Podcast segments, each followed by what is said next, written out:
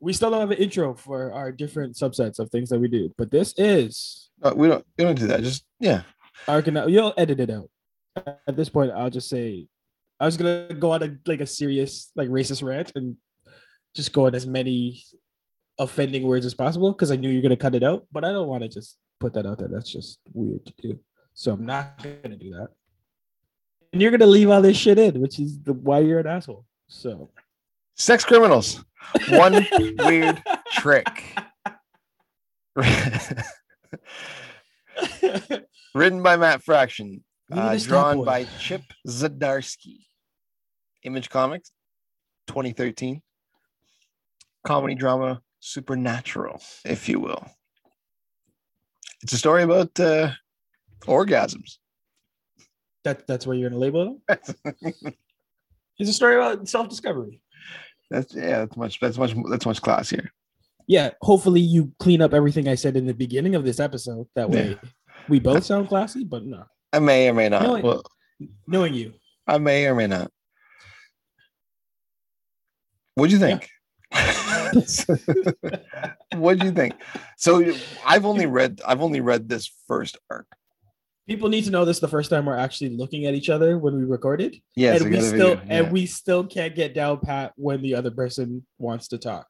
No, that's the weird. It's throwing me off because now you're in the corner of my screen. Yeah, so I'm like, okay, his mouth's not moving. I can talk now, but we still have to talk on each other at the same time. What did I think? This was insanely charming and engaging comic. It sucks you in off the first pages. If it's not what you're reading, it's how you're reading it, because the look of it is, I don't want to say cartoony, but it reminisces of a Saturday morning cartoon. The fact that it's giving it this should have a run on Adult Swim. The fact that you're getting this adult material from seemingly in the beginning, a child's perspective as she grows, is just more engaging to the self-discovery and kind of the ins and outs of the world that they're building. It's insanely mature and respectful for the female side of what sexuality can be. And for two dudes reading this, I would have never known a lot of these things unless I didn't ask women, really? This is what you guys do? So yeah, it's just good. It's good for all the reasons you're not expecting it to be good. And we've gushed about Matt Fraction's work on here before. Our very first arc analysis was second one. So first one was Deadly Class. Sorry, second one was Hawkeye, right? Yes. And same writer, you can tell the similar tone, but this one is not about an archer. It's about two people that meet, become a couple, and they learn that they can both freeze time when orgasm. Yes. So not an archer, but they both can shoot their shot. Yeah. Which is insane, the power set that they end up discovering that they have in such a weird way. And that premise alone is sick. When I heard about this book, I was like, that's all I heard about. I was like, they freeze time after coming. Okay, I'm going to check this out real quick. Because then you find out that one time is frozen, they get bored and decide eventually to rob banks. I mean, that's the natural progression. What would you do? It's Groundhog Day, but you get someone else in that same world with you, but not as crazy as Palm Springs, as anyone's ever seen Palm Springs. It's hard for us to equate it to something. But Groundhog is great, and those are easy ways to identify the type of world you're getting into. But you have no idea what you're getting into once you start reading the pages. That's why it's so charismatic in the way that. And nuanced and meta, the lead character Susie is constantly talking to the reader and breaking the fourth wall. So there's those aspects to it, and then it's honestly an honest conversation about sex and self-discovery and what that means to, before you even get to the crazy power set of just what it means to get an orgasm and how to find that, and because these two happen to be the small odds of people that can find their cum world or. Come Town. The Quiet. No, it's Come World. John has the Come World, right? The Quiet. And Susie has the Quiet. The fact that that's another level added onto it just makes it more engaging and such a fun page turner. Yeah, that's really fun. Yeah, because they both call, for anybody who hasn't read this, that they both call them the period of time when it's frozen after after the climax. Yes, she calls it the quiet, he calls it cum world. So which is completely on par for men and women. Like, yes, I feel like Fraction really understands the dynamic of dudes are coming from like a gross place essentially, and like John spends most of his time in porno stores when he frees his time and just like looking around at all the stuff that he's not allowed to look around. Susie spends more time just like contemplating. Yeah, and like reading and like reflecting. Yeah. So it's like, okay, this guy gets women and men off top, right? Because we be doing gross stuff, and we figure it out. After I masturbate, I can freeze time. Like I'd be pooping in potted plants. Oh yeah, that's one of my favorite parts of the book is that he'll go, if he has an art disagreement with his boss or whatever, John, he'll go and he'll beat one off in the bathroom, right? And then when time is frozen, he goes and takes a shit in his. In his boss's plant, in his office, which is, I could imagine, fairly satisfying. Yes, and in comparison, when Susie figures it out, like she instead has like an honest conversation with her mom, where she gets to scream and be like, "You weren't there for me," like, and she's coming from like a traumatic place. Yeah. And at the end of like getting all that out, like she kisses her on the head to be like I forgive you kind of stuff. So like she's using it for like therapy, and John's using it for like, fuck this dude. I don't want to work on Saturdays. Yeah. So when I say they start robbing banks, but they rob a bank. Correct. Susie works in a library. Yeah, to keep her afloat, right? Her library is going under, so to keep her afloat, John comes up with the idea to let's rob a bank, and they do so, and it draws the ire of like that Kegelface. They call her Kegelface. They do. And you'll have to see the picture of her to understand why. That's the perfect bait. I had a good laugh about that. Reason to call her Kegelface. But you quickly learn that there are these other people that police the sex police. Sex police. That kind of watch over the quiet or cum world, whatever you want to call it. I prefer cum world, but you know. Yeah, I'm going to go with the quiet just to even it out there. You can't have two cum worlds in a podcast. That's a mess. Yeah. Literally. They start policing them, and I guess they only notice you when you start stirring up shit like that, where you start robbing banks and doing bad things. So it kind of ends, like the whole arc of the 5-issue arc ends just as you're kind of getting to know them. Right. And I think, I don't know if that was, for me, like I enjoy this book. I enjoy reading it a lot. I enjoy the dialogue. I like a lot of it. But it kind of got like, I was hoping there'd be more issues of them just robbing shit before you bring in Kegelface and stuff. I don't know. For some reason I lost interest when the sex police came in.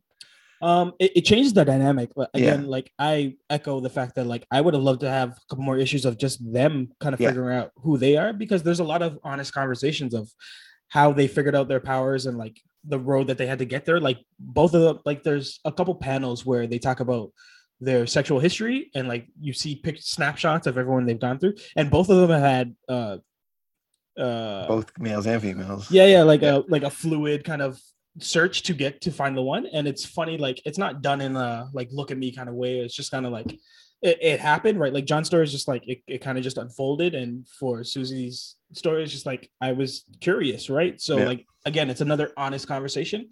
So like it's such a like a refreshing kind of tone to see someone talk about sex in all the different ways. Like I love the way that Susie was trying to figure out about her sexuality as she was a kid. She goes to ask her mother, who's like a drunk. So obviously she's not going to get the right answers there and got judged pretty fast. She tries to talk to the gynecologist, who just looks at her and basically says, well, you're going to wait till marriage, right? So doesn't get an answer there. Yeah.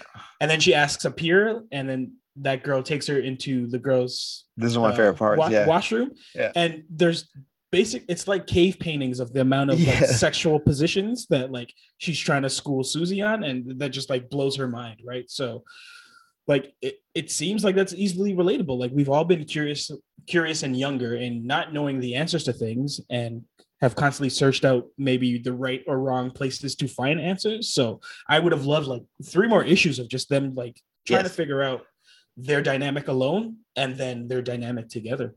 I see, and I've been trying to figure out why I lost interest in it, because I'm like, I like this book, and but I think you're right. I like the first like 3 issues so much when it was just just them doing their thing, that I was like, oh, now they're like criminals, or now they're like, you know, there's a sex police thing, and they're gonna like almost world building. I was like, right, I don't really want this, at least not yet. But like, I was more interested in reading the Fleshy Light Switch and the Chocolate and the Kitten and the Queeps.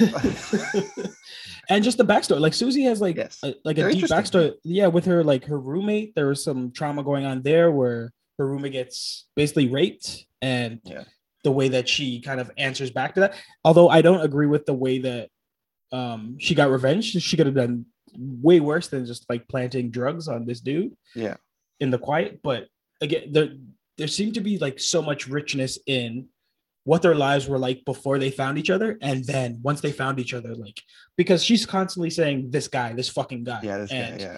And it works to be like, it seems like she's slowly falling for this guy. Like, I love the way that the panels will break and you'll go into like a cell phone conversation, and the way the mobile plays out, like it's so fluid and it just sucks you in. Like it's constantly bringing you into their world. So the fact that it was more of a romance before it turned sci-fi was awesome. And then they really turn up the sci-fi towards the end of like, okay, like you're not alone here, but the alone stuff was really, really good. Like really good. Yeah. And I liked it better. So that's why I kind of, I don't know. This entire run's 31 issues deep. They go 30 issues, and then the last one is 69, which is awesome. Well done. But I was like, I was right into it so much, and then 5 issues in, I was like, I don't know. So what my point being, hopefully I want to get back into it at some point, because I want to keep going, because I like Matt Fraction, I like Chip as well, and I like the story, and the characters are fucking dope. And we talk about like the main story, but like this comic is full of just like little Easter eggs that you get to read along the path. Like the fact that they had a porno called Hard on Fink, which was like a spoof of Barton Fink, and like they actually give you like a full page panel of like what that movie would be like, is hilarious. So like before he goes into Cum World, like you can see a sign on the window that says butt sale, 50% off selected anal videos, anal magazine, anal beads, anal jewels, anal like doubloons. So like it's kind of Simpsons in the way that they're trying to cram as many funny things in as many corners, and it rewards you to go back and read it. But again, they go straight into kind of the super sci-fi with the space police. Because, I mean, I guess you need that, right? Like there needs to be some sort of progression to get. And the comic does start off at the end, right? Like it starts off with them kind of having sex in, I guess, a bathroom or something before like this big heist. And then it cuts to, like, it's a very dark book too, right? Then it cuts to like the suicide of her father. Yeah.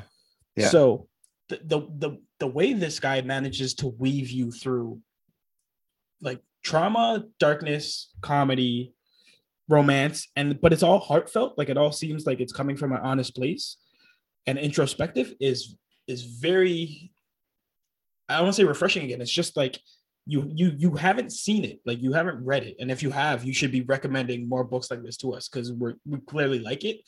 But it's those moments that you want to stretch out even more, because they're so good, they're so rare. It's easy to throw just a space bad guy in here and be like, oh yeah, time's weird and we wear weird suits and I'm gonna hit you with a dildo, which happens, and it's funny, which is basically exactly what happened.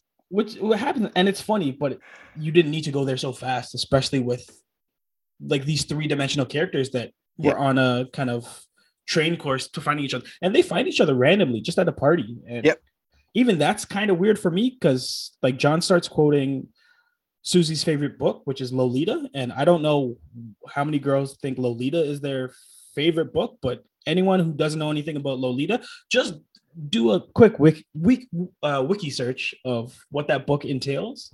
I don't know if a woman would trust a dude quoting passages from a book about an older man who's pursuing a underage girl at a party and be like, yeah, you're the one that I want to have sex with. But you know, to each their own. Statutory rape was what brought them together. I mean, it and like that's what brought them together. So that was the one thing I was just like, this is kind of weird. Yeah. But I mean, I remember reading that Fraction was doing a lot of research for this book. Like he was talking to gynecologists and like peers and other women. Mm-hmm.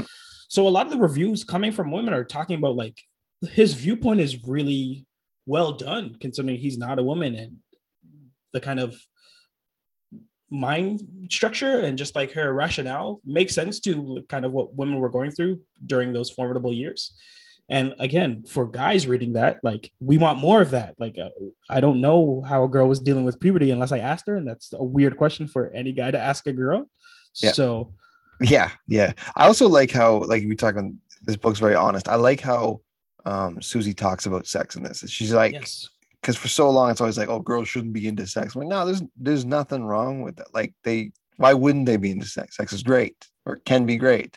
Like, it's her book. Like, she's the lead, she's the heroine, and it works. Like, it's nice that they brought in John, and there are certain moments where like they kind of have him the lead, but it doesn't work. Like, it's Susie's book, and she's more interesting. Yeah. Yes, and her perspective is just better. So like, it's amazing that it came from a male to give us a woman. Like, typically when men try to write women, they always miss something. And again, women out there, you'll be able to tell us, like, yeah, he was close, but he didn't get everything right. Only you know. But for us, we know kind of the male perspective on most things. That's why we would have named our gross place the Cum World. But the smarter, kind of more sensible woman would have been like, that's the quiet, right? Like, this is where I finally get peace. Yeah, I don't want to spend my own time in Cum World. Right? Yeah, but once they become Bonnie and Clyde, it's cool. Man, it ramps up really fast. I would have killed for like another 3 issues of just that, just them like planning heists and maybe getting carried away, because it's almost like they pull one heist and get booked. It's like, man, like, let them get carried away in it. I want to see more of them kind of building up a rapport, building up a relationship as. Or like, it doesn't even have to be heist. Like, maybe they just try, like, okay, I'm gonna steal this candy bar, and like, okay, let's try, like, I'm gonna take this dog, or like, let's try moving these things left and right, and then you can kind of see the space police or sex police kind of like start monitoring. They're like, okay, we have some actual people that we should be paying more attention to. It's super. I guess I'm not gonna give that away, but it's super weird how Keegleface finds out about kind of their big plans, because it's not really they get caught in the play. It's someone dimes them out, and that seemed like a left turn. It's like, where did this come from? Like, yeah. But for the most part, it's a really, really fun book. Really, really fun. That's really great. Yeah, super charming. It's great. It's got it's even got Jasmine St. Cocaine. Yes, which name that comes up often. Often, that's his idol. There was a Jasmine St. Clair, right? That's. I'm not crazy. No, you're not. Okay. Factual. I think most of the references are based on something real, and they've obviously had to make their own twist on it, which either turns out to be funny, hilarious, or like, oh, I remember that. Like that's what it was. Yeah, that's her name. I was like, why do I know that name? Right. That's back, you know, when I first entered Cum World. I was like, oh, that's right. Born in California, 1968, adult film actress Jasmine St. Cocaine. Starred in over 78 features, right? Like, yeah, you hit the one part with the bathroom stalls. But how'd you like the rendition of Fat Bottom Girls? That was amazing. And they blocked out the lyrics. They didn't want to. They didn't want to get. And that's the meta of it, right? Like they understand kind of the whole. I don't want to say irony, but just like the parameters of like they would be singing this song if this was any other thing, but because it's a comic book, we kind of have to censor ourselves on this one thing. And it's a book that doesn't censor talking about anal, fisting, homosexuality, masturbating, orgasms, and the long list of sexual cave paintings on the women's washroom stall. Or a man shitting in a grown man shitting in plants. I mean, that's an everyday thing. Like, if there's a dude literally shitting on a park bench as I look out the window. And you wonder why I don't leave my room. So, you know. Man, no, so this is a boom. This is a boom, boom, boom. She in my room. I mean, I wouldn't say that, but again, whoever you want in your Cum World is who you want in your Cum World. So not your punk ass. No, I don't want to be in your Cum World. Why am I even like in the? Why even thinking about that? No. Jeez, people need to hear what you say when. Oh God, that was good. When mics aren't hot. Oh, that when I channel the P Diddy. Please don't. Please don't. I can't, because if I say it, then it's I'm referring to this video from. Yeah. Then you're locked in, and I'm going to throw you under the bus as much as possible. So, read the book. Big boom. Oh, you're going to take me home tonight. Oh, down beside that red firelight.